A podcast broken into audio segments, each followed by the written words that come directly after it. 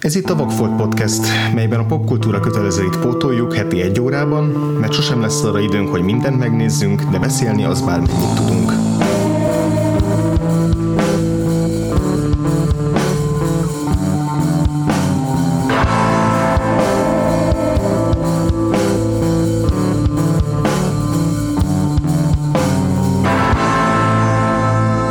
Én Huszár András vagyok. Én pedig Frivalszki Péter. Újabb hongkongi kungfu film, újabb történelmi hős. Ám ezúttal a 19. helyett a 20. század kellős közepébe csöppenünk, ahol Ip Mannal, a kínai harcművészet legjelentősebb tanítójával foglalkozunk. Az ő hatását még az is ismeri, aki soha életében nem hallott róla, hiszen a filmtörténelem egyik legnagyobb akciósztárja, Bruce Lee nála tanulta a mesterségét. A tanítvány túlnőtt a mesterén is, és a mitikus alakká magasztosulásának a korai halála sem szabhatott gátat. Vele szemben a 79 évesen 1972-ben elhunyt mesterének a legendáját először Donnie Yen kezdte elépíteni a 2008-as Ip Man címszerepében, és azóta is megállíthatatlanul tornulnak a mesterről szóló filmek és tévéműsorok Hongkongból, hogy a korábbi adásaink alakjához, Wong Fei Honghoz hasonló, hasonlóan ö, a filmben is megörökítsék az ő kultuszát. Tanulás milyen érdekes már, hogy a, az öreg mester, ez az Ip Man 1972-ben hunyt el, és csupán egy évvel, vagy talán kevesebb, mint egy évvel később követte őt a, a leghíresebb tanítványa, Bruce Lee is, és a Wing Chun-nak a két legnagyobb neve hirtelen egyszerre távozott a, a földről. Bruce Lee sokkal rövidebb időtartam alatt ö, ért el gyakorlatilag, ha, ha más nem népszerűség terén, és uh-huh. a harcművészet uh-huh. ö, globális elterjesztéséért uh-huh. ö, az ő néhány filmje, egy közünkön meg tudunk számolni, a igazán nagy hatású filmjeit, uh-huh. azt, azt a sokkal rövidebb idő alatt hajtotta végre, mint Ipman, aki, aki ugye több évtizeden keresztül oktatta a Uh-huh. Ha mondjuk ő is kb. 60 évesen kezdte el az oktatást, tehát nem, nem, nem, nem, nem túl fiatalon vágott bele ebbe a mesterségbe. Úgyhogy azért végül is nem volt neki is olyan sok ideje, annak ellenére, hogy hm. tényleg jóval hosszabb ideig élt, mint a tanítványa, azért neki sem volt hosszú ideje kiépíteni a maga legendáját, amit ha nyilvánvalóan nem erre törekedett valószínűleg életében. Hmm. Ez az nagyon érdekes, amit az intróban mondtál, hogy hogy pont a, a mostani adásunkban tárgyalt film volt az, ami megkezdte a, uh-huh. a Ipmannak a mozgóképes kultuszának a kiépítését, hmm. mert hogy mert valahogy azt gondolná az ember, hogy oké, okay, hogy ő a, ugye a 20. századot élte végig, hmm. szemben Bong Fei Honggal, aki a századfordulón élt, ugye a, a 19. és 20. század fordulóján. Uh-huh. De ennek ellenére, hát ez, ennek ugye 8 éve mindössze. Hát igen. Tehát igen. 8 évvel ezelőtt született meg az első életrajzi film, igen.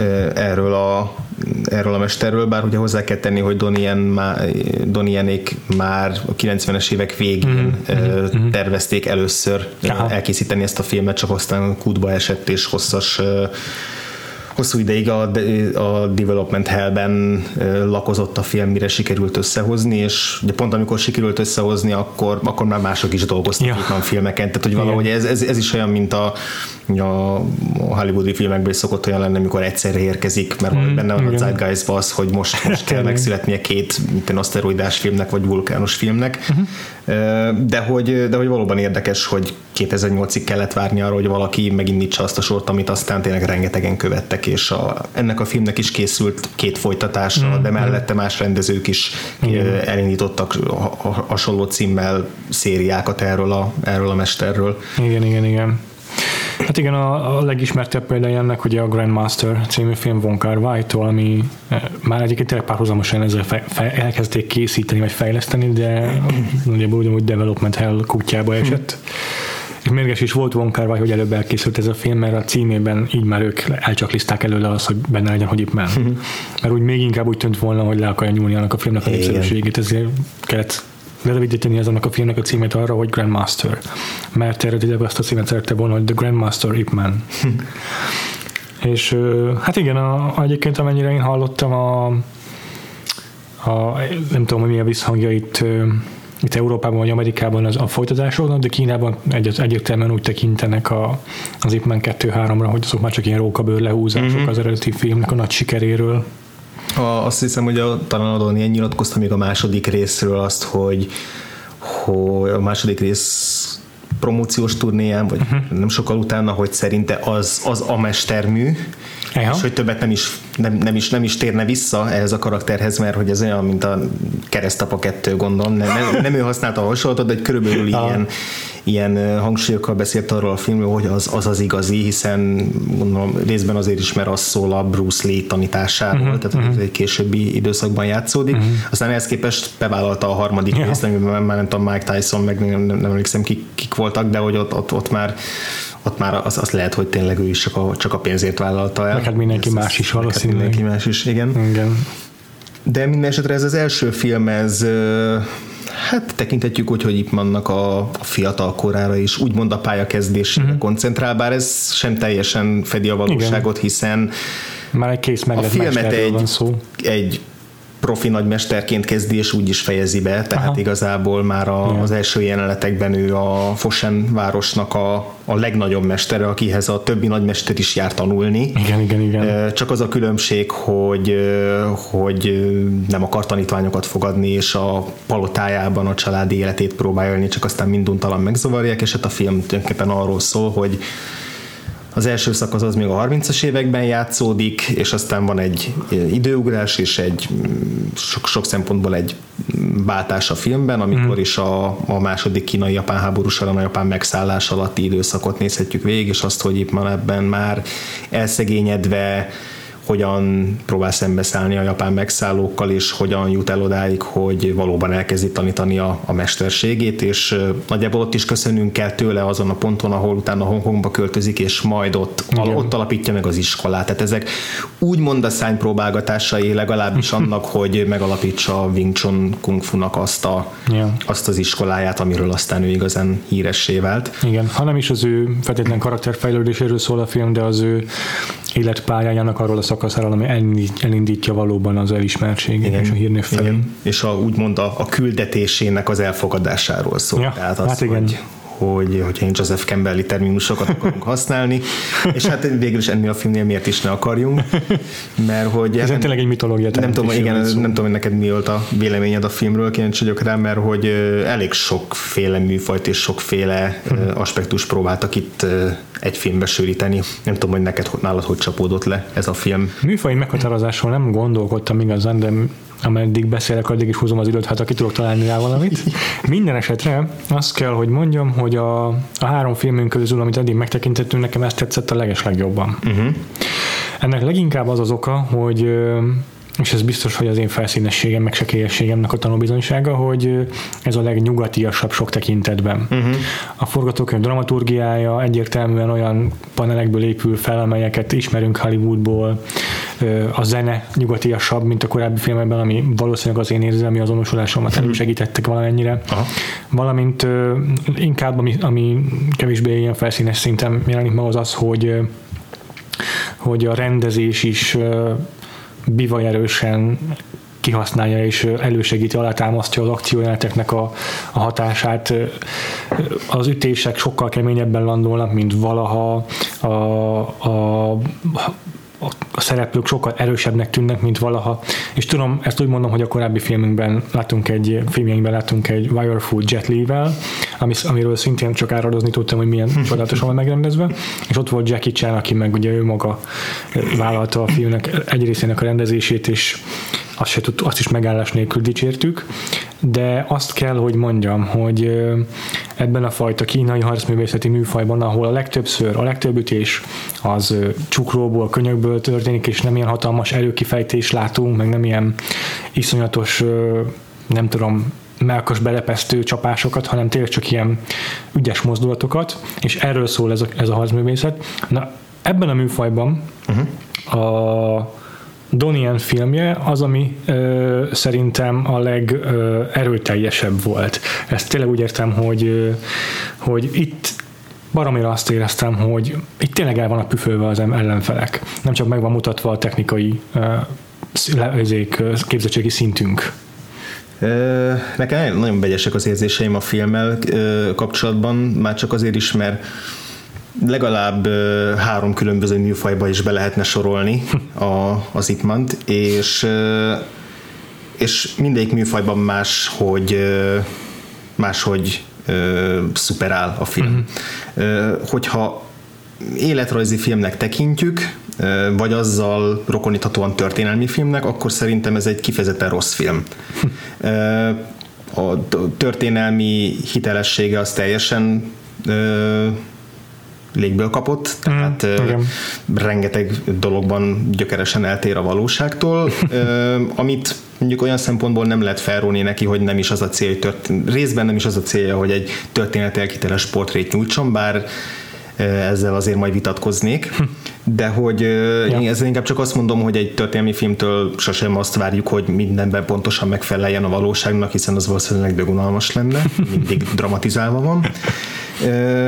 Viszont olyan szempontból éreztem igazán rossznak ezt a filmet történelmi drámaként, ahogy a ahogy felvázolta ezt a dramatizált konfliktust, ahogy dramatizálta a kínai-japán szembenállást, ami Értelek. minden szereplőben, minden szembenállásban szerintem rettenetesen egysíkú volt. Uh-huh. És, és a, le, a leg leegyszerűsítettebb, leg legszimplább verziót mutatta be annak az egyébként nagyon-nagyon bonyolult és összetett viszonyrendszernek, amiben a szereplők bekerülnek a, a megszállás alatt és, és valószínűleg azért is tette ezt, mert hogy a, a másik oldalon viszont ott volt az, hogy egy, egy ilyen nagyon, ahogy te is mondtad, egy mitizáló mm. akciófilmet mm. akarta készíteni, amiben Igen. nagyon jó volt a film.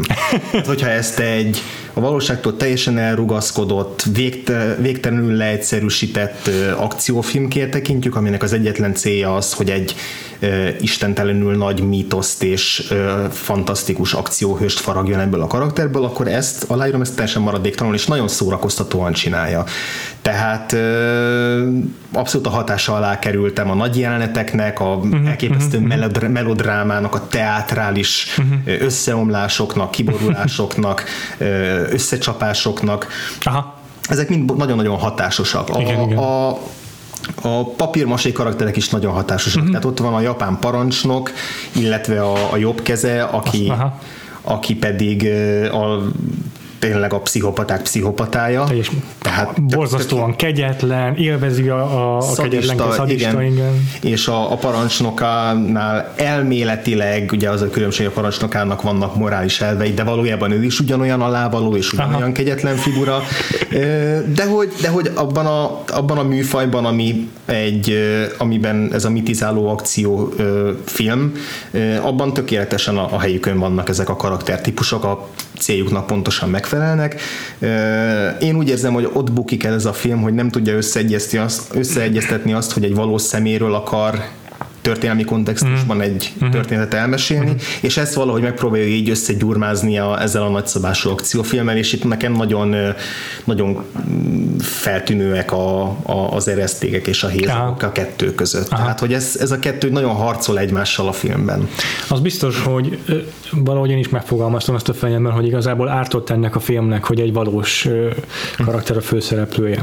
És igazából még azt is megkockáztatom, hogy a történelmi háttér is ártott a filmnek, mert mert mert itt ebben a filmben a, a bevonuló japánok azok a birodalommal egyenértékű, hmm. teljesen fasizálódott nácik, akkor a kínaiak egy, egy oldalúan mindenki egyformán jó, tényleg kivéve azokat, akik a bűnözéshez fordulnak hmm. a, az a fennmaradásért, de mondjuk egyáltalán nem kerül szóba semmilyen módon az a fajta konfliktus, ami, ami a háború kitörését megelőzte a kínai történelemben, hmm.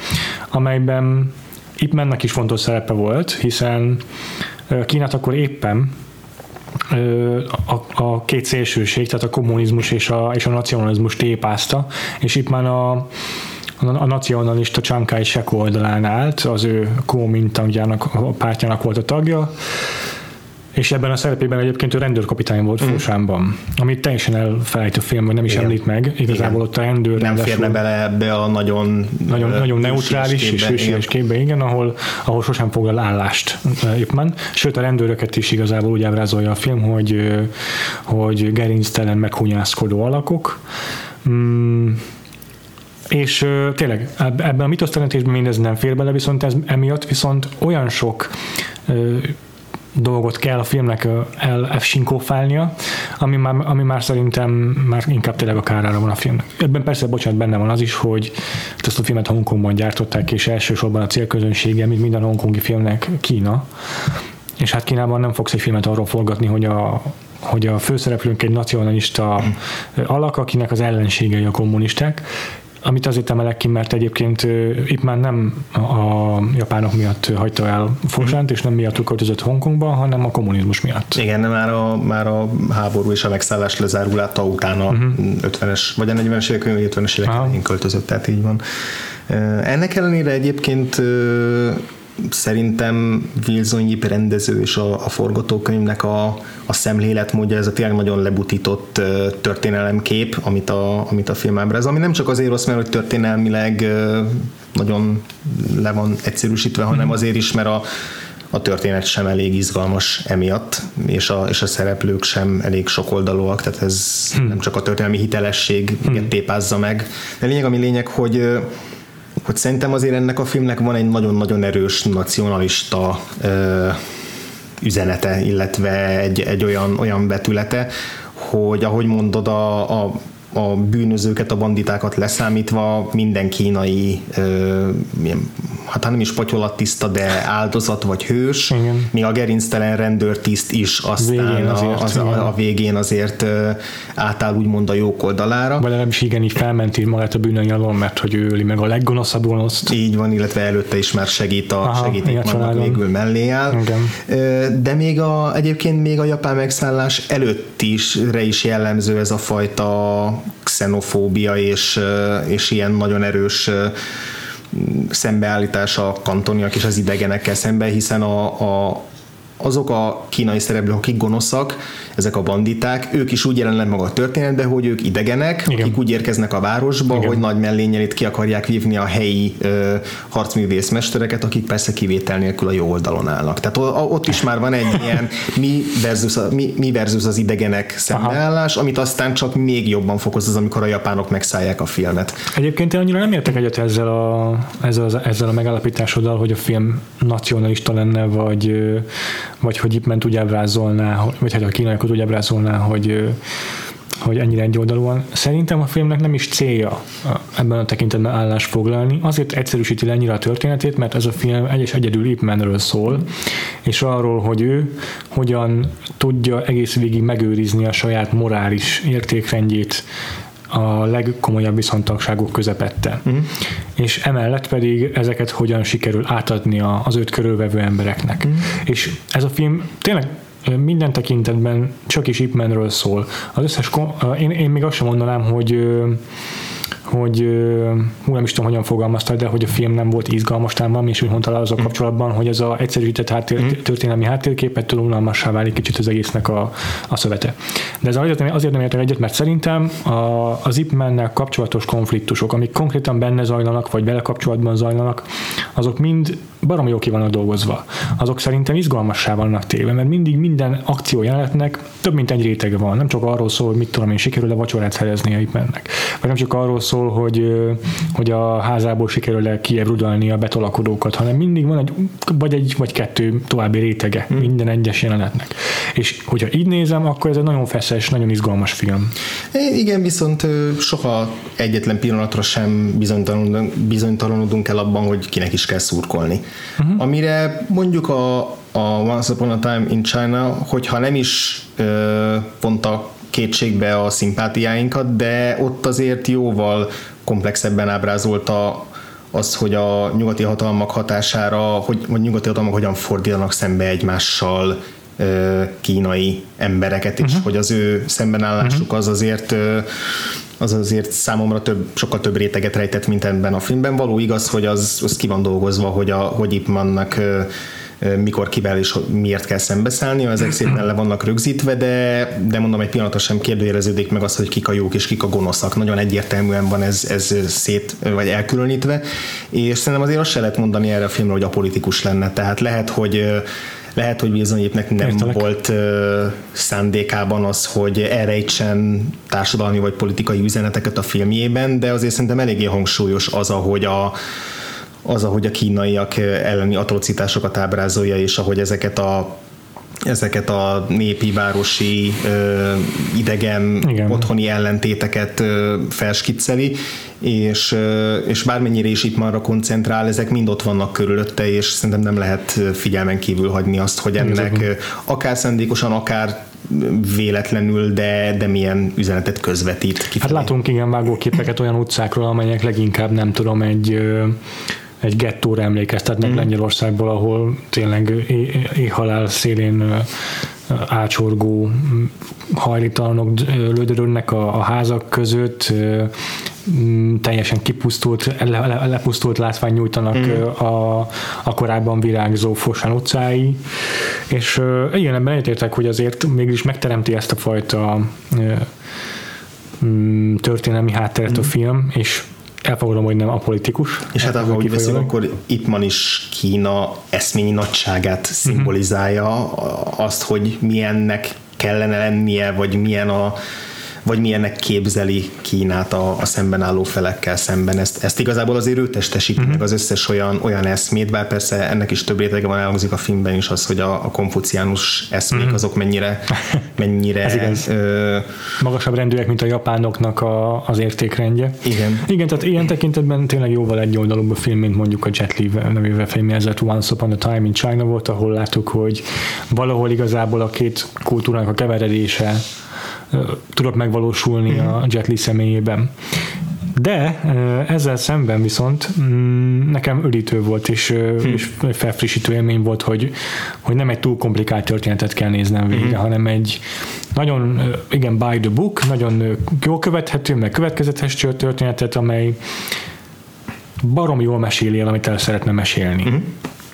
Ö, igen, az mondjuk szerintem egyébként egyel több faktort tettek bele még ebbe a filmbe is, mint szükséges volt, legalábbis a banditáknak, a gonosz banditáknak, a, akiket a hongkongi Carl Urban vezetett, Aha. azoknak a, a funkciója az persze abból a szempontból fontos volt, hogy a hogy a, a gyárban dolgozókat elkezdje tanítani uh, Ipman, és Aha. hogy ez egy újabb löketet adott arra, hogy fejlesz-e a, a tanítómesteri képességeit, de igazából szerintem azt lesz, hogy volt egy nagyon, volt nagyon jó akció jelenet velük, igazából az érdemi történetet, érdemi cselekményhez nem nyújtott hozzá, nyugodtan ki lehetett volna venni. De kurva jó volt ettől függetlenül. Persze, persze jó volt, csak ezt, ezt arra gondolok, hogy még azért itt is jellemző ja, az, hogy persze. egy kicsit, kicsit túl komplikálják ja. ezt a egyébként szögegyenes történetet.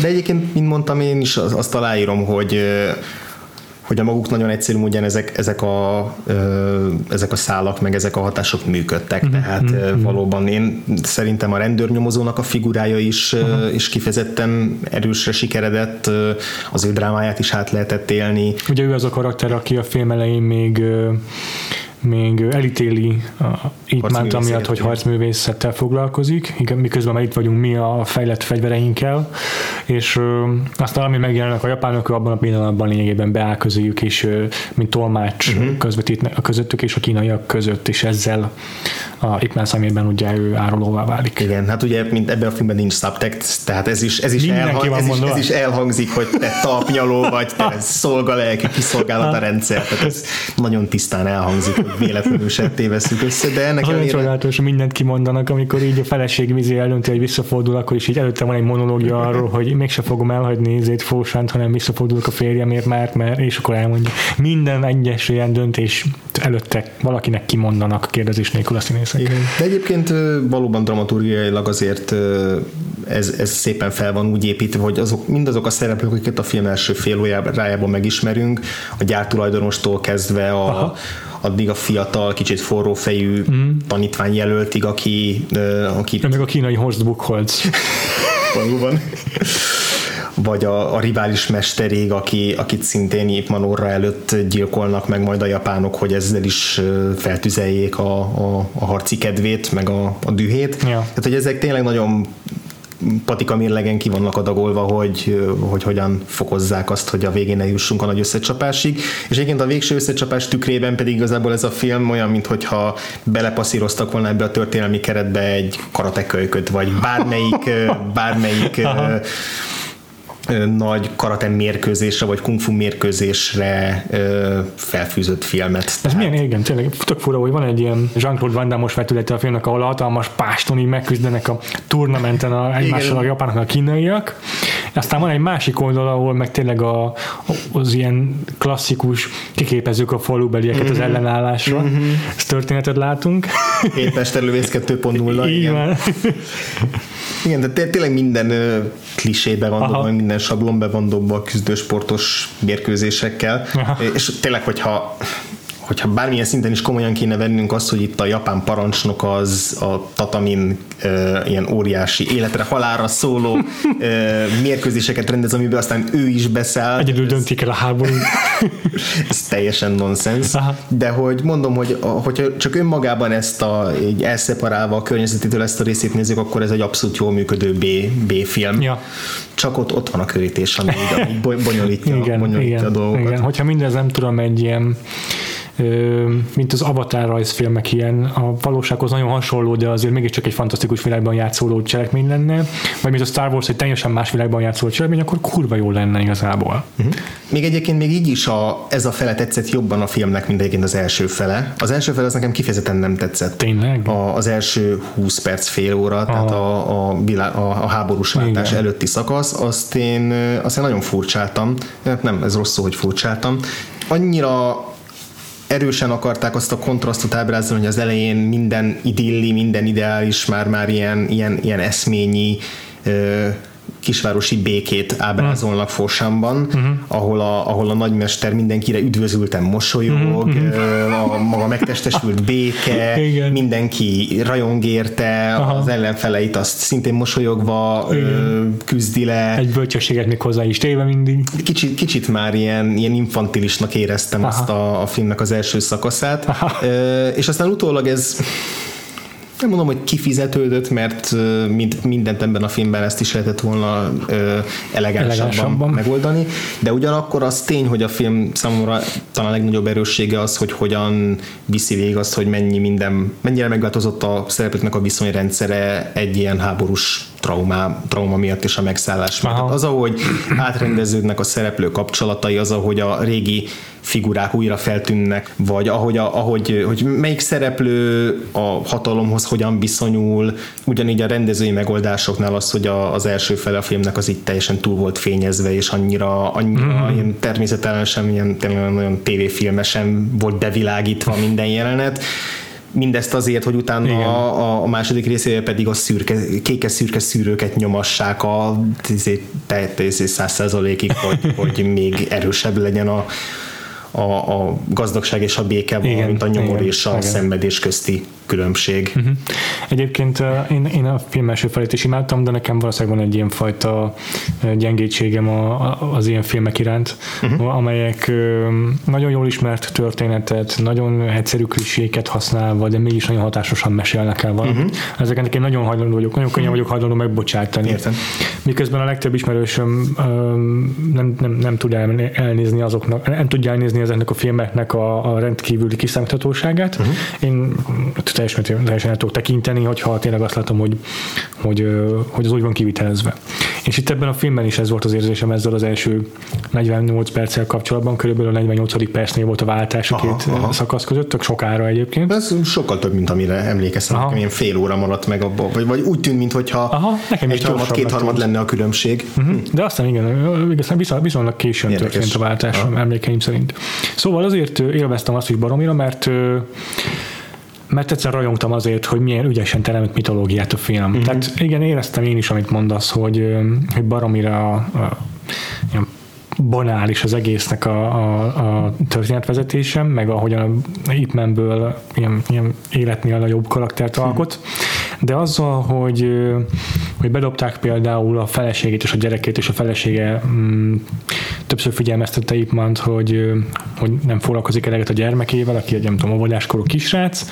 Ezzel megint kapott egy újabb réteget minden egyes párba, ami tök jóvá teszi azt, hogy nem csak arról szól, hogy most hogy most meg kell verekedni a becsületedért, vagy a mit tudom én, hanem hogy most minden egyes ütésnél számít az, hogy a feleséged mikor dönt úgy, hogy na kilép a izé az itt. Az, az nekem annyira, annyira standard nehezítő fokozat volt a, a az hát, de erről ez, ez engem kifejezetten idegesített pont ez a, ez a szál, az, megint csak az első felében jobban idegesített, igen, ez annyira a 1.01-es ah. módszer arra, hogy a, hogy a főszereplőnk elé akadályokat görgessünk, hogy... Hát az. De hogy, de hogy ez, ez számomra annyira lusta megoldás volt, és, és gyakorlatilag a, feles, a feleség karakterével ilyen módon semmit nem kezdtek. Tehát a tipikus házsártos feleség lett belőle, aki, aki káromolja és és lehordja, duzzog azért, mert a férje nem belefoglalkozik meg a gyerekével, és nekem ez nagyon-nagyon...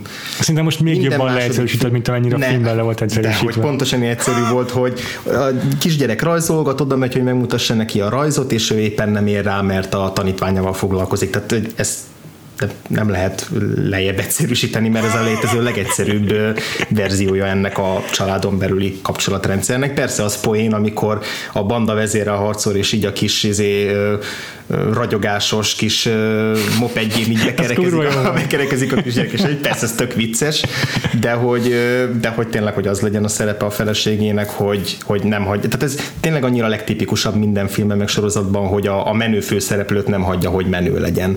És aztán a, a második felében egy picit ezt is mm-hmm. túlzás, hogy árnyalja, de ezen is változtat egy kicsit, hiszen ott hiszen ott, ott a, a, a nyomorgás és a, a megváltozott körülményeik azok, azok már átalakítják az ő kapcsolatukat is, és ott például szerintem a családi jelenetekben voltak nagyon szép pillanatok is, a, ahol a szereplők közti törődést mutatták uh-huh, meg, uh-huh, hogy mennyire, uh-huh. mennyire fontosak egymásnak, Igen. és és mennyire, mennyire az intimitás valóban létezik közöttük, azt szerintem, szerintem azt jól csinálták, de ott is azért megvan, hogy a, hogy a feleség aztán önmagát hibáztatja, hogy jaj, hogyha én nem fogtam volna vissza a férjem, akkor most nem lenne ekkora baj, mert ne, nem mert szerintem ez egy, ez egy mínuszpontja volt a filmnek. Értelek. Nekem a leginkább mínuszpont, jó persze, tényleg az egész film egy, egy ilyen legendateremtés, tehát nem kell benne semmilyen uh-huh. izit keresni, realizmust, de ott már nem tudtam elég felfüggeszteni a kételkedésemet, amikor azt látjuk, hogy itt már az utolsó nagy csatája előtt a börtöncellában még elutasítja az utolsó vacsorát, és pedig napok óta nem evett, Igen. maximum egy fél krumplit. Igen, annyira nemes lelkű, és annyira tartja magát az elveihez, hogy még erre se hajlandó. Igen, és a te, te, te alultáplált, nem tudom hány csatát, tíz izé japán megverve, halálosan kimerült izé, itt már azért másnap kimegy és kiáll az izé ellen is, és legyőzi a japán főgonosz. Tehát így ő egy szuper kép, ő egy szuperhíró. Az, hát ő annyira szuperhős, hogy uh, olvastam utána a triviába, hogy az egész film alatt összesen kettő darab alkalommal szenved elütést.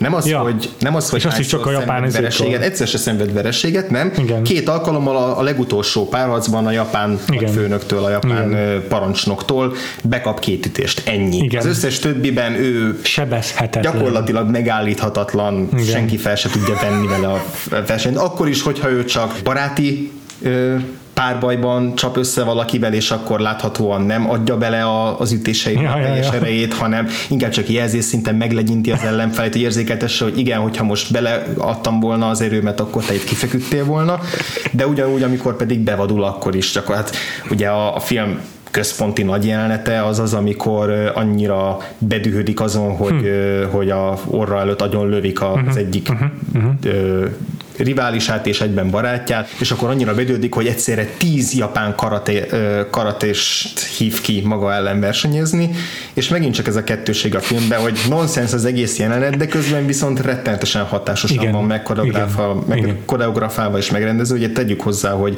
Mirza mellett Sammo Hungnak a nevét mindenképp meg kell jegyezni, aki aki a koreográfusa volt az akciójeleneteknek. És az egyik legnagyobb hongkongi akciószínész, ugye uh-huh. Csennek rengeteg filmjében volt mellékszereplő, illetve saját filmjeiben is volt főszereplő, és rengeteg koreográfiát ő neki köszönhetünk És, és ez a tíz japán elleni harc, ez, ez, tehát hogy ott azért csontok roppannak. És, hát ott keményen és és a lábokat. És ott vérfröccsen. Tehát, hogy ott azt például értékeltem, hogy a, az addigi ilyen kis kesztyűs kézzel bánás és, és és a harcnak a szépségét ábrázoló finom akciójelenetekből ott hirtelen, amikor kitör belőle úgymond a vadállat, aminek mm-hmm. aztán soha mm-hmm. többet nem mm-hmm. enged ö, teret, ott azért ö, ott azért valóban az, az, az, az egy fájdalmas az a, az, az ütközet, ja. nem neki, ja. hanem, ja. hanem a, az, ellenfeleinek. az ellenfeleinek, igen.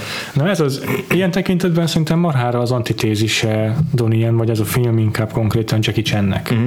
Hiszen Jackie Chan, ugye pont arról beszéltünk a múlt héten, hogy mennyire szereti ugye ábrázolni a csatáit, hogy ő mindig kemény ellenfelekkel kerül szembe, akik meg tudják őt verni, vagy legalábbis bevisznek ütéseket ellene. És nála meg azt látjuk, hogy ott mindenki fizikailag szó szerint valóban megsérül a, a, a kamerák szenerátára és, és valódi fizikai fájdalmat okoznak nekik ezek az ütközetek. Itt meg hát nyilvánvalóan, jó, hát biztos itt is voltak ütések, amik fájtak az embereknek, de mondjuk nem törték ki a lábát egyik japán izénak se, karatésnak se. Ö, mégis az az érzésem, hogy valószínűleg, amiről múlt héten beszéltem, hogy ezért nem működte nekem fiatalabb koromban a Jackie Chan filmek, uh-huh. az is benne van, hogy, hogy, hogy mégis úgy érzem, hogy a Tony Yen verziója, vagy a Samu Hung által koreografált verzió az, ami nekem jobban fáj, ami hitelesebbnek tűnik. Persze valószínűleg azért, mert dramatizáltabb az egész. Hát meg Jackie Chan azért mindig humor, tehát azért komikusra van véve minden akció jelenet. Tehát ott a, ott azért ő legalább annyira bohóc, mint amennyire akcióművész. Az azért mindig tompítja egy picit mm. ilyen szempontból mm. az ütéseket. Igen, lehetséges. Szóval, szóval érdekes, érdekes, hogy ez a, ez a egyértelműen sokkal filmesebb, egyértelműen sokkal több kaszkadőrt alkalmazó, meg egyértelműen több, nem tudom, kameratrükköt alkalmazó rendezés. Fú, hát az, igen, tehát ebbe, ebbe a filmben aztán minden kameratrükkbe van vetve. A Dolly Zoom-tól kezdve, hogy ez a amit én csak a gyűrűszövetségi effektnek hívok, az amikor a kamerámról így egyszerre távolodik, és Aha. távolodik a, a, vagy egyszerre közelít rá a kamera, miközben a háttér távolodik, hogy ez Igen. kicsit ilyen, Igen. ilyen uh, hányinget meg szédülés keltő effekt, az legalább ötször be van vetve a filmbe, akkor így pászta, körbe pásztázza a kamera Aha. a szereplőket, rázumol, kizumol, Igen, folyamatosan Igen. mozog, tehát itt tényleg a... pózba vágja magát egy harcos, akkor azonnal oda hozzá a kamera, és ilyen power pózba vágják magukat Igen, az emberek. Igen. Igen. Szóval mind megvannak, és mégis úgy érzem, hogy ez a hatásosabb számomra. Értem. Ha majd tartunk, vissza akarok kötni az, amit mondtál a fényképezésről, meg a színek használatáról. Mm-hmm. Egyébként szerintem kurva jó a fényképezése a filmnek. Például az, hogy, a, hogy van egy ilyen nagyon hirtelen smash cut, amikor vágunk a, abba a terembe, ahol karatéznek a japánokkal, uh-huh. a mhm. kínaiak, és semmi establishing shot, meg semmi nincsen, ami megalapozná, hogy most egy hirtelen új helyszínen vagyunk, de már abból tudom, hogy ott vagyunk, hogy amilyen, amilyenek a fények, tehát az egész helyszínnek van egy tök jó fény, uh-huh. fény egy olyan bevilágítása, amiből tudom, hogy hol játszódik az jelenet. És ez a film ez baromi ügyesen játszik ezzel szerintem, hogy akárhol is játszódnak a jelenetek, mindig azonnal tudom, mert a gyapott gyárban kicsit több a földszín, ilyen fa, mm. bútorok, meg ilyesmi, uh, és, és amit te is mondtál, hogy a film elején, meg a film második fele között ugye tök, tök sokat fakul a színvilág. Szerintem ez egy iszonyat jó fényképezett film. Annak ellenére, amit mondtunk, hogy tényleg minden nagyon bevetnek, és iszonyatosan fullba van tolva a, a, a melodráma a fényképezésben. Ennek ellenére úgy érzem, hogy, hogy végig gyönyörűnek találtam a fényképezést, meg a rendezést. És mi volt a véleményed Donnie erről, hiszen az egész harcművészes blokkunkat miatta ö, kezdtük el. Ja, ez igaz, hogy miatta kezdtük el, de azért nem ártott bepoltolni hozzá Jet Li-t is, meg Jackie chan is. Egy kicsit jobban kontextusban van helyezve az egy Donnie aki egyértelmű, hogy egy még újabb generációja uh-huh. ennek a hongkongi kung fu filmes műfajnak. Annak ellenére, hogy ugye alkottak mind a hárman egy időben, nem arról beszélek. De azért mégiscsak ez egy 2008-as film, és óriásik a különbségek a három film között. Üm, hát a színészi játékával kapcsolatban azért tényleg a film első felét ez az időt mosolyal az arcán játsza végig. Ott egy picit megijedtem egyébként, egy picit megijedtem, hogy hogy mennyire lesz ripacs uh-huh. az alakítása, uh-huh. és Én mennyire, is. mennyire tud váltani majd, vagy Aha. akar-e. Mert Aha. ott megijedtem, hogyha az egész film, mert ugye nem tudtam, hogy lesz benne háborús Aha, szál, nem tudtam semmit a filmről előre, és, és megértem, hogyha az egész film erről a harcművészek utcájáról, az idegen bandáról, Aha, és ebben persze. a környezetben fog játszani, és végig ezt a, ezt a, ezt a jodamestert, ezt hozza. a jodamestert hozza, akkor nagyon hamar meg fogok csinálni. Igen, igen, igen, igen, igen. De aztán a film második velére én beleszerettem Donnie Yen-be. Igen, én is. Akkor jó. Nagy körsed lesz Nehéz azért mindig ugye amerikai filmeknél is megszoktuk, hogy hogyha valaki elsősorban mondjuk a harcos vagy harcművészeti múltól érkezik a filmekbe, akkor nem várjuk el, hogy kurva jó színész legyen. De valahogy ez Hongkongban sose volt akkor a probléma. Lehet, hogy azért, mert nem állítják akkor a kihívások elé a színészeket, nem tudom. Vagy, vagy lehet, hogy azért, mert, mert a színész, sok színésznek is volt harcművész múltja, tehát hogy nem válik el ennyire, ennyire nem válik szét ennyire a két Aha. műfaj. Hmm. De minden esetre a, az is hozzájárul bizonyára, hogy egy ilyen tök érdekes kínai tradicionális zsákruhát hord egész végig Donnie miközben a legtöbb kínai már itt azért nyugatiasan öltözködik, és, és ez az egész egy ilyen szerzetesi, hmm. tiszteltet parancsoló kisugárzást ad neki.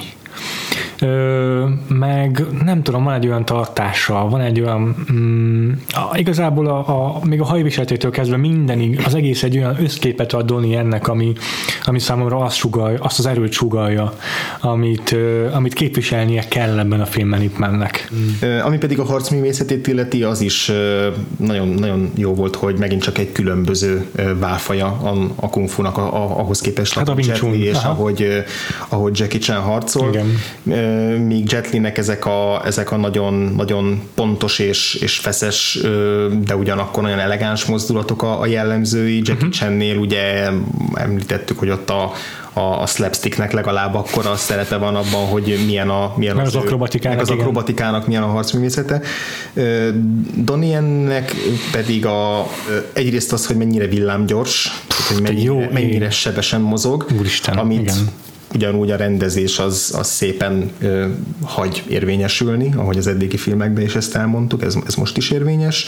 Ö, és nagyon-nagyon szép az, hogy gyakorlatilag, hogyha megfigyeled, akkor a, akkor a, a párbajok a küzdelmek során ö, az, a 80%-ban hárít igen, van is egy olyan akciójelenet, amiben az első felében egész végig csak hárít, aztán azt a felesége mondja neki, hogy jó, ezzel nem fogok sose kisöpörni átból. Igen, rengeteget hárít, rengeteget véd, és utána a végén egy-egy gyors sorozattal, vagy egy-egy gyors ütéstámadással, egy-egy nagyon pontos ütéssel vet véget annak a harcnak. Tehát ez, az, ez megint egy jó új szín volt azokban, ahogy, ahogy az eddigi kung fu, uh-huh. kung fu gyakorló színészek harcoltak. Ugye a, a Tony ennek a, ebben a filmben a, a védjegye úgymond az, a, az, az ilyen ö, már már ter, természetellenesen gyors, kétkezes ütés kombináció, amikor egy gépuska vagy így, így szanaszét sorozza az ellenfeleit, ja. gyakorlatilag ilyen bogságnak használva őket. Ja. Ami azért érdekes, mert ugye pont Jackie Chan említett, említette Jackie Chan kapcsolatban, hogy ő szereti hosszasan kiátszani az akciójeleneteit, mm. hogy megmutassa tényleg azt, hogy mire képesek ezek a színészek, magát is beleértve. És, és Johnny meg azt mutatja meg, hogy milyen jól tud igen, védekezni, aztán tényleg egy, azonnal kivégzi az ellenfelét, mint egy Steven Seagal. De ennek nem érződik rövidebbnek, hiszen Aha. maguk a, a, a, a verekedés jelenetek azok azért terjedelmesek, tehát Persze. a banda vezérrel való párharcai is hosszasak, hmm. ugyanúgy többféle fegyvert használ, például van az a... Van egy rohadt hosszú bot, a, hm? van egy rohadt hosszú bot. Igen, az a több méter hosszú bot, amivel két ellenfél egyszerre száll szembe, akkor egyszer egy tóseprűvel fejezi be a, Igen. A, a, a harcot. Tehát... Na, de az a tóseprű is olyan, hogy Jackie chan amikor egy ruhadarabbal vagy ilyesmivel harcolnak, akkor az ilyen rápaskol a fejére, meg csak ilyen inkább zavarja. Igen. Viszont az a tóseprű, ez úgy oda csap az az úgy csíp, ezen látod. Igen. Úgyhogy mondom, engem, engem teljesen levett a lábomról Donnie ilyen karizmája, és, és nagyon remélem. Egyébként annyit hallottam már a, a Rogue One-ról, azt ő maga mondta, Donnie mondta, uh-huh. hogy, hogy a Star Wars Rogue One-ban azért tehát elkerülhetetlenül is bele fog folyni, bele, bele kellett folynia neki is az akciójátek rendezésébe, uh-huh. már csak a tapasztalatából kifolyólag is, főleg, hogy Gareth Edwardsnak így mindenhez van köze csak az akciójátekhez, nem, mert ő így nagyon nagy dolgoknak a megrendezésében kurva jó, uh-huh. amiket főként CGI-jal rakunk oda, uh-huh. de mondjuk így nem látom még tőle semmi olyasmit, ami arra utalna, hogy képes lesz mondjuk egy hand-to-hand combatet uh-huh. megcsinálni. Ez igaz. Úgyhogy szerintem rá is szorult, de emiatt én különösen várom, hogy, hogy egy olyan karakter, aki egy olyan univerzumban harcművészkedik, ahol, ahol az Ultimate harcművészet megjelenik az erő segítségével, és ő pedig erő nélkül uh-huh. kell, hogy bizonyítson. Mondjuk akár többször is két tucat ezért Stormtrooper ellen. Na hát érdekes lesz, hogy sikerül-e egy ilyen ensemble castban bármit is villantani a Donnie ennek. Az első hírek szerint azért ő a film egyik erőssége, uh-huh. Mhm. MVP-je. Én nagyon bízom benne tényleg, hogy, hogy tudja hozni ezt a ezt a szerzetesi belső erőt, amit, amit ebben a filmben is megtestesített. Harmóniát, belső aha, harmóniát, aha. igen. És hogy, és hogy jól szolgáltat tesz neki ez a film, ami mint ugye korábban beszéltük, azért a hollywoodi filmekben általában nem sikerül kidomborítani a hongkongi akcióművészeknek a, az erősségeit. Igen, és ugye, hát már említettük korábban is, hogy Donnie már néha, már párszor próbálkozott mm. hollywoodi produkcióban, többek között például a többször emlegetett Shanghai Noonban, a, mhm. a, a, aminek ugye a végén ugye egy puskával lőtték ki. Donnie én egyébként ott láttam őt először a, a filmben, ha jól emlékszem. De, de az vicces, hogy most már, már most ugye még nincsenek vélemények, már volt egy sajtóvetítés Amerikában uh-huh. hétvégén, de még egyelőre szerintem embargós, hogy még nem jöttek meg az első vélemények, de hogy uh-huh de hogy már arról, arról többen a Twitteren írnak, hogy egyrészt tök jó, hogy a, izé, hogy a Donnie-t most hirtelen nagyon sokan meg fogják ismerni. és akkor ott ennek kapcsán elkezdtek ajánlatni egyéb Donnie filmeket is. Másrészt pedig valaki írta, hogy, hogy megvásárolta élete első Donnie akciófiguráját, úgyhogy most már boldogan halhat meg, vagy valami hasonló volt a kísérő szöveg. Úgyhogy, úgyhogy remélhetőleg nem csak egy, egy jól kinéző mm. kellék vagy kirakat figura lesz ja. belőle, hanem, hanem valóban jó hozzá méltó szerepet kap. Így van.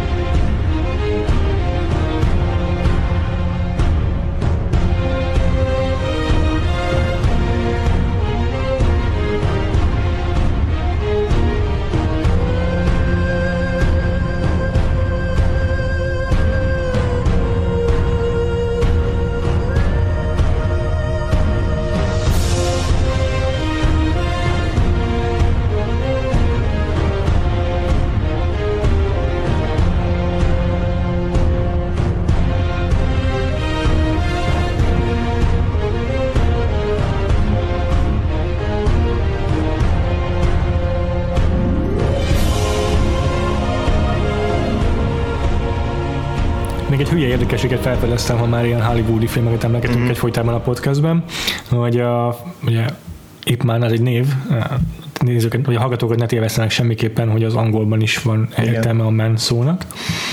Ö, és ugye a filmet úgy lehetne rövidíteni, hogy IM, és a folytatás is IM2 néven egyébként gyakran mm-hmm. emlegetik. Na most a, az Ip Man az IM 2008-as, mm-hmm. a folytatása az IM2 2010-es, és tudod mi az, ami még 2008-ban és 2010-ben készült el első és második részként? Az Iron Man, az IM és az IM2. és én az Iron Man 3 is egybevág az Ip Man 3 mal Sajnos megszakad nem, már. A... Már megszakad, arra többet kellett várni, hiszen ott két év eltérés is volt már. Mm-hmm. Nekem meg az az érdekesség jött szemben, miközben ó, utána olvastam a filmnek, hogy a ugye nem Ip Man volt a Wing Chun Kung Fu megteremtője, hanem ő volt a népszerűsítője és a, annak az egyik ágának uh-huh. a mhm. megalakítója, és aki életben tartotta úgymond ezt a, ezt a Kung Fu uh-huh. stílust, de hogy ezt a Wing Chun-t ezt két nő hozta létre. Aha, ezt nem... egyébként említik a filmben. Igen? Hát a, szóval a, a, nem is a azt hiszem, hogy a bandita vezér mondja neki, hogy úgy, úgy hallottam, hogy a Wing Chun egy nő alkotta, meg is látszik. Valami ilyesmi inzultus van. ez valahogy akkor így elkerült a figyelmem film közben, egy utólag olvastam, hogy, hogy két nő és ugye a legenda szerint a, a Yim Wing Chun, aki az egyik a megalapítója volt a, a ennek a kung fu stílusnak. Egy, egy hadúr el akarta őt venni feleségül, és ő viszont nem volt hajlandó hozzámenni, és kihívta párbajra, hogy akkor ezzel döntsék el azt, hogy mi legyen az ő sorsa, és aztán egy buddhista szerzetese, buddhista apácával, Engmuival találkozott, őt kérte fel, hogy segítsenek, és közösen hozták létre elvileg ezt a legenda szerint ezt a harcművészeti ágat, és, és az apáca a Wing Chunról nevezte el, és aztán persze legyőzte a hadulat, és nem kellett nem kellett feleségsorban senyvednie utána, de hogy mégis nem néztem utána, hogy készült ebből film, de hát, meglepődnék egyébként, ha nem készült volna, mert ez egyébként annyira filmre, annyira adja filmre illik, annyira adja magát, hogy ezt a, ezt a történetet is valaki elmesélje. Mm, mm. Nekem is egyből ez ugrott be, amikor mondtad. Hm. De ideje rátérnünk a kitekintő rovatunkra, amelyben mindig a adott heti filmünk höz kapcsolódó uh, valamilyen témát választunk, amihez aztán egy top 3-as listát állítunk fel mind a uh-huh. ketten. Hát az eheti témánk, mivel már így kezdünk kifogyni a, az akciófilmes, meg a, a, a harcművészes trópokból, ezért az lett, hogy uh, milyen olyan történelmi filmeket szeretünk, amelyeknek nem sok közük van a valósághoz. Hm. Nálad mi lett a harmadik helyezett András? Hát ez egy, ez egy egész nehéz kategória volt. Nagyon nehéz, nehéz volt. volt találni, már csak azért is, hogy megállapítani, hogy most akkor csak olyan filmeket sorolunk ide, amik eh, komoly történelmi filmnek veszik magukat, de valójában már annyira elrugaszkodnak, hogy nem lehet komolyan venni, vagy olyan filmeket is ide sorolunk, amik szándékosan meghamisítják a történelmet. Ja, ja, ja, ja, Én végül úgy döntöttem, hogy egybevettem minden, Aha. minden ilyen jellegű szempontot, és, és, és így ez alapján válogattam. Igen, még az adásfelvétel előtt kicsit beszéltünk is róla, hogy valahogy úgy lehetne definiálni ezt a fajta filmes műfajt, hogy azok a filmek, amelyeknek a végén ki van írva, vagy mi történt utána a szereplőkkel. szóval egy csomó tényleg most, ha bárki izé, kicsit visszaemlékszik, biztos, hogy egy csomó olyan filmet tudna mondani, amelyek történelmi filmnek állítják be magukat, de valójában közük nincs a valósághoz. Hát a harmadik helyezettemnél picit csalok, mert gyakorlatilag hát minimum három filmet veszek egybe. Alexandre Dumának a történeteit. Egyrészt a három testőr és négy muskétás, másrészt inkább a, a vasállarcos uh-huh. történetét, hát igen, amik azért inkább. erősen ha. összefüggenek, de hogyha valamelyiket ki kéne emelni, akkor az a vasállarcos lenne. Ezek a történetek azért történelmi alapokon nyugszanak, és meglepően sok az, ami, ami valós Aha, ja. eseményen alapul. A D'Artagnan figurájától kezdve a Sportos Aramisig mindegyiküknek volt valós, eredetje. Richelieu bíboros az, hogy a Richelieu-nek a, a gárdája és a testőrök között már-már ilyen háborúskodásig fajuló ellentét feszült ezek mind valóban megtörténtek, de persze azért rengeteg fiktív eleme van a Milady-től kezdve a gyöngyrablasig, a merényletekig, ez természetes. Azért inkább a vasárlacost emelném ki egyrészt, mert nem hiszem, hogy túl sokan iróniamentesen emlékeznének meg rá, mint egy pozitív filmalkotásról. Igen, az pont az a korszak a Leonardo DiCaprio-nak, amikor még nem jött ki a jó fiú, vagy a szép fiú szerepből, és Igen. már beleesett ebbe a kutba, amikor Igen. mindenki utálta emiatt. Én viszont minden finosság ellenére nagyon szeretem azt a filmet, részben a hihetetlenül jó szereplő gárdája miatt is de az tény, hogy, hogy itt aztán már, már szinte semmi alapja nincsen a történet, hiszen 14. Lajosnál, a napkirálynál egy olyan ikertestvér találnak ki, aki soha nem létezett. Volt, volt Fülöp nevű testvére, de köze nem, de, volt, de, de köze nem volt hozzá, természetesen nem rostokolt egyikük sem Aha. egy vasárarcban a, a, a Basti mélyén, és aztán nem cserélték ki őket, ez szerintem értelemszerűen ezek soha nem történtek meg. Ez, ez, aztán már teljesen elragad, elrugaszkodik mindentől, ami a francia abszolutizmusra jellemző volt, de ennek ellenére szerintem egy egy, egy rendkívül szórakoztató film, amiben John Malkovich is, Gabriel Byrne Jeremy mm. Irons is mm. megragad minden lehetőséget arra, hogy, mm. hogy kedvére ripacskodhasson úgymond ezeknek a kiöregedett testőröknek a szerint. Hát ezt Zseredi Pegyőről nem is beszélve, tehát ő aztán tényleg mindent kihoz abból, hogy a még inkább megpocakosodott Portos hogyan próbálja összerezni magát.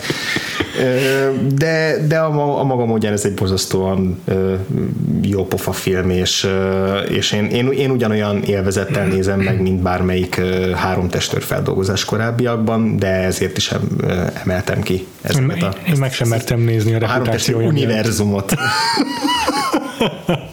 hát én igyekeztem maradni annál a koncepciónál, hogy lehetőleg a végén legyen egy ilyen izé, epilógus, van aztán a fotókkal, hogy így néztek ki valójában. Ez tökéletes lenne. Ennyire azért nem voltam alapos. A harmadik helyezettem így végül is egy viszonylag rossz film lett, amit, amit Guilty Pleasure-ként már korábban is szerintem említettem az adásokban. Ez az utolsó szamuráj, mm. Edward Zwicknek a filmje, Tom Cruise-zal a főszerepben, meg Watanabe Kennel aminek természetesen semmi köze a valósághoz, de a film megpróbál úgy tenni. Uh-huh. Ugye arról szól, hogy egy fehér ember megérkezik Japánba, és így hirtelen megoldja a feudalizmust. és ő van utoljára állva. igen, tehát minden szamurájnál jobb szamurájnál válik a végére. De, Rekordidő alatt, igen. igen tehát ha, ha létezik alatt. Mary Sue a filmtörténetben, uh-huh, uh-huh. akkor igen. Igen. Ő egy minta példája. Úgyhogy ezt a filmet egyáltalán nem a történelmi hűsége miatt, egyáltalán nem a megfelelő dramaturgiája miatt szeret, szeretem, hanem azért, mert a, a pátoszos hangulata valahogyan nem válik gicsesé számomra. Uh-huh. És ez nagyon élvezem, nagyon élveztem nézni ezeket a rendkívül pátoszos jeleneteket, amiket így a, a szamuráj kultúrát, amik a szamuráj kultúrát így körbelengik a filmben. Uh-huh meg ami még az utolsó nagy összecsapásra is, ahol ilyen végtelenül tisztességes módon hal meg mindenki, azt is így, azt is így jellemzi.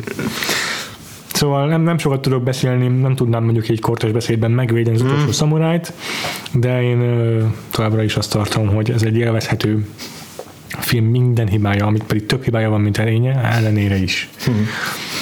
Neked mi a második helyzeted? Hát a második helyzetem, ami szerintem, hogy a történelem hamisító filmekről van szó, főleg az elmúlt tíz évből, akkor elsőre ez fog mindenkinek eszébe jutni, ez pedig Tarantinónak a Estelem Brigantikja, amiben ugye, ugye Hitler géppuskával lövik szét egy francia moziteremben. Nagyon jó. Nem is értem, miért nem tettem rá listámra egyetlen Tarantino filmet sem, már lehetne válogatni.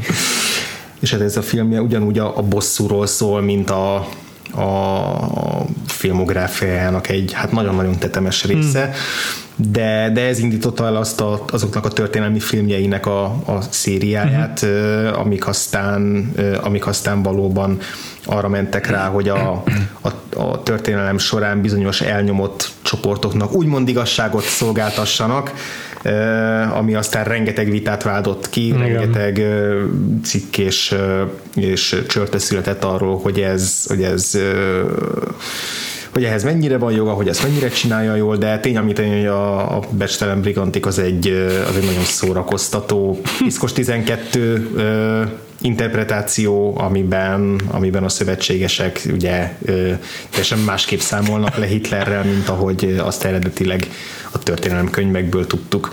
Úgyhogy, Nekem a második helyezettem szintén közelmúltbeli film, de valóban nem biztos, hogy az ütne az eszébe az embereknek elsőre, és pont azért, amit te mondasz, hogy elhomályosítja valamennyire a Tarantinónak a mitológia teremtése. Uh-huh.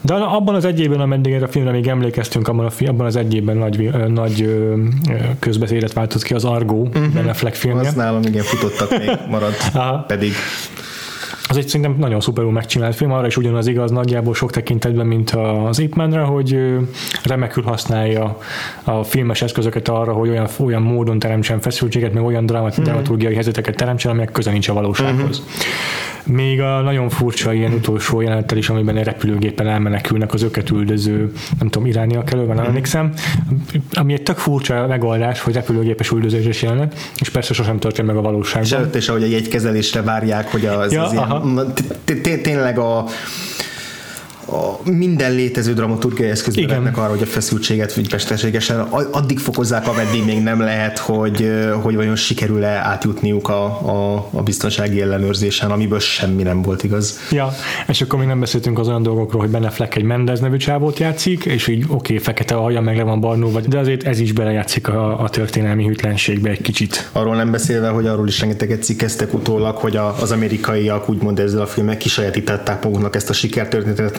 miközben ja, a CIA, Aha. miközben a, a kanadai Aha. oldal, aki közreműködött ebben az egész akcióban, ő nem tudom, gyakorlatilag a 80-90 százalékát ő talán a történetnek, tehát itt is vannak Aha. azért csak a kanadai az pont nem az a nemzet, aki ebből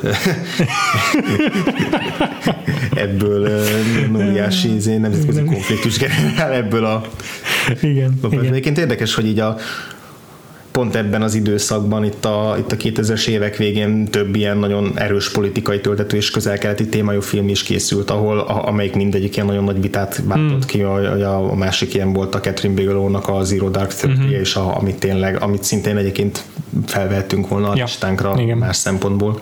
Igen, igen, igen, azon is gondolkodtam egyébként. Na, mi az első helyzet akkor, András? Hát az én első helyezettem az Oliver Stone filmje a wow. JFK, a Kennedyről szóló monumentális három órás eposz, uh-huh. amit szerint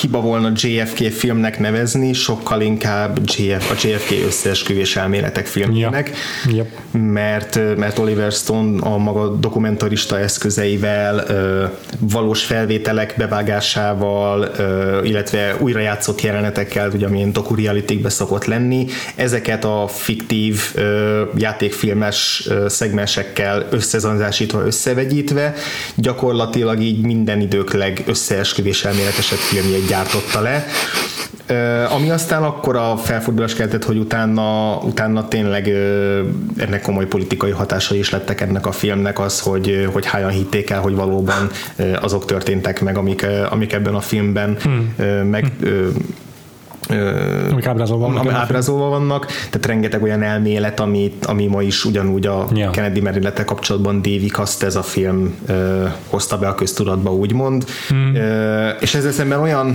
olyan mélységgel vannak kifejtve ezek az elméletek a filmben, a, van ez a, a, a mágikus pisztolygolyó elmélet, hogy igen, a, hogy igen, a, az hogy a, a puskagolyó, hogy az, az, az hogyan, milyen úton, módon hatolt be a testekbe, és hogy ez mennyire valószínű, és hogy ez igazolja azt, hogy több mesterlövész volt.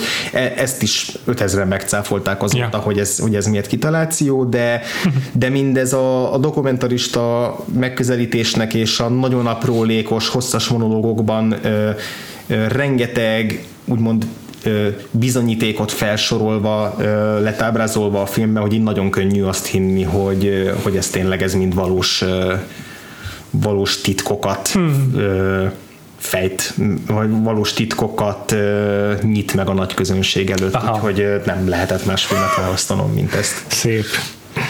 Hát én első helyzetemnek egy olyan filmet választottam, aminek tényleg végképp semmi köze nincs a történelemhez, uh-huh. csak hogy neveket veszi át, meg egy kb. a történelmi kontextus felel meg a valóságnak. Aha. És azért választottam ezt a filmet az elsőnek, mert ez az amerikai előképe az épp mennek. Hm. Mind a főszereplőt tekintve, mind ahogyan, használ, ahogyan felhasználja a történelmet a saját történet elmesélése uh-huh. érdekében, amiben igazából az egyedüli kult szereplő az a főhősnek az utazása, ez a film pedig a Gladiátor, hmm. amely a maga visszatérő zenei leitmotívjaival, a főhősnek a megtörhetetlen morális értékrendjével együtt egy az egyben ugyanaz a történet, mint az Ipman. Uh-huh. Csak itt a Riches to Rags történetben végül is a főhősből ugye gladiátor, tehát rabszolga lesz, egy kicsit mélyebbre süllyed, mint ahogy itt a, uh-huh. a, a, a földön futóvá válásának a, az útját látjuk. De lényegében ugyanarról van szó, szóval a végén uh-huh. egész odáig, hogy a végén a, kihívja párbajra azt is, aki végül is a, őt abba a sorba taszította, ahol van, és legyőzi. Szerintem tagadhatatlan, nem is tagadná valószínűleg maga Donnie vagy Wilson Yip sem, hogy használták inspirációként a filmet, ha másra nem, akkor a dramaturgiai eszközt uh-huh. átvették, de ettől függetlenül szerintem az az évtizednek az egyik legjobb filmje volt, azt hiszem 99-es, uh-huh. és, és máig is egy, egy, egy nagyon jó idő, az idő, időpróbáját nagyon jó kiálló film, amely, amely megadta nekünk Russell Crowe-t is, és Hans Zimmer egyik legjobb szkórját. Jó, hát ugye vitat, hogyha vitatkoznátok a helyezetteinkkel, már pedig nyilván van választék, akit még lehajtunk a listánkról, akkor azt megtehetitek a vakfoltpodcast.hu-n, uh-huh. szavazhattok is ezekre a helyezettekre ott. Uh-huh. Facebook.com per vakfoltpodcast oldalon pedig lájkoljatok minket, hogyha eddig nem tettétek volna meg, és uh-huh. ott mhm. is olvashatjátok a posztjainkat. Igen. Twitteren pedig téged hol érünk el, András? A Gains, g a i n e és a végére vigyeztetek egy aláhúzást is, különben más fogja megkapni a nekem szent üzeneteket, anyázásokat. És te, Péter? Én a Freevo név alatt vagyok elérhető, tehát F-R-E-E-V-O iTunes-on ö, szintén ö, követhettek minket, értékelhettek, letöltöttetek onnan is az adásokat, hogyha mm-hmm. Apple hívők vagytok. és a Letterboxdon a Vakfolt címkét uh-huh. töltjük időnként, amikor éppen nem, akkor azt várjuk, hogy ti töltsétek helyettünk. Főcímzenénk az az Artúr zenekarnak a szerzeménye. Nagyon köszönjük és hát jövő héten akkor befejezzük az első tetralógiánkat, uh-huh. mikor egy kicsit keretes szerkezetbe helyezve így az adásainkat azáltal, hogy egy újabb Ip szóló filmet fogunk uh-huh. választani, és így két ilyen párossal uh-huh. zárjuk az idei évet igazából. A második filmünk a már az adásban is említett The Grandmaster lesz, aminek uh-huh. a rendezője Von Kar Wai. Uh-huh. A filmnek uh, több változata is létezik, erről is beszéltünk már korábban a Harvey Weinstein féle uh-huh gazdálkodásnak köszönhetően. Én a a, az eredeti verziót néztem meg, azt javaslom, hogy majd is azt, azt keressétek meg, ez a hosszabb verzió, van egy 108 perces, az az amerikai megkurtított változat. Uh-huh. Jó, rendben. Hát akkor találkozunk jövő héten, addig is. Sziasztok! Sziasztok!